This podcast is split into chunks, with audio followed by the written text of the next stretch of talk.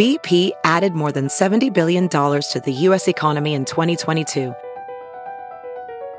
Investments like acquiring America's largest biogas producer, Archaea Energy, and starting up new infrastructure in the Gulf of Mexico.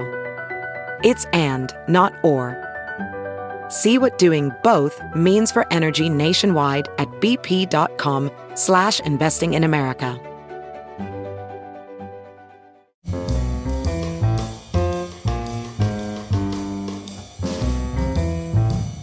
This is Merriam Webster's Word of the Day for Wednesday, April 9th. Brought to you by Merriam Webster's Collegiate Dictionary, 11th edition. Available from your favorite bookstore or online at www.merriam-webster.com. The word of the day for April 9th is Stygian, a word that's often capitalized and spelled S T Y G I A N.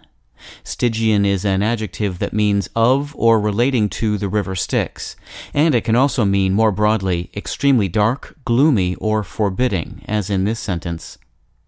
When the power went out in the building, the halls and stairwells were plunged into Stygian darkness.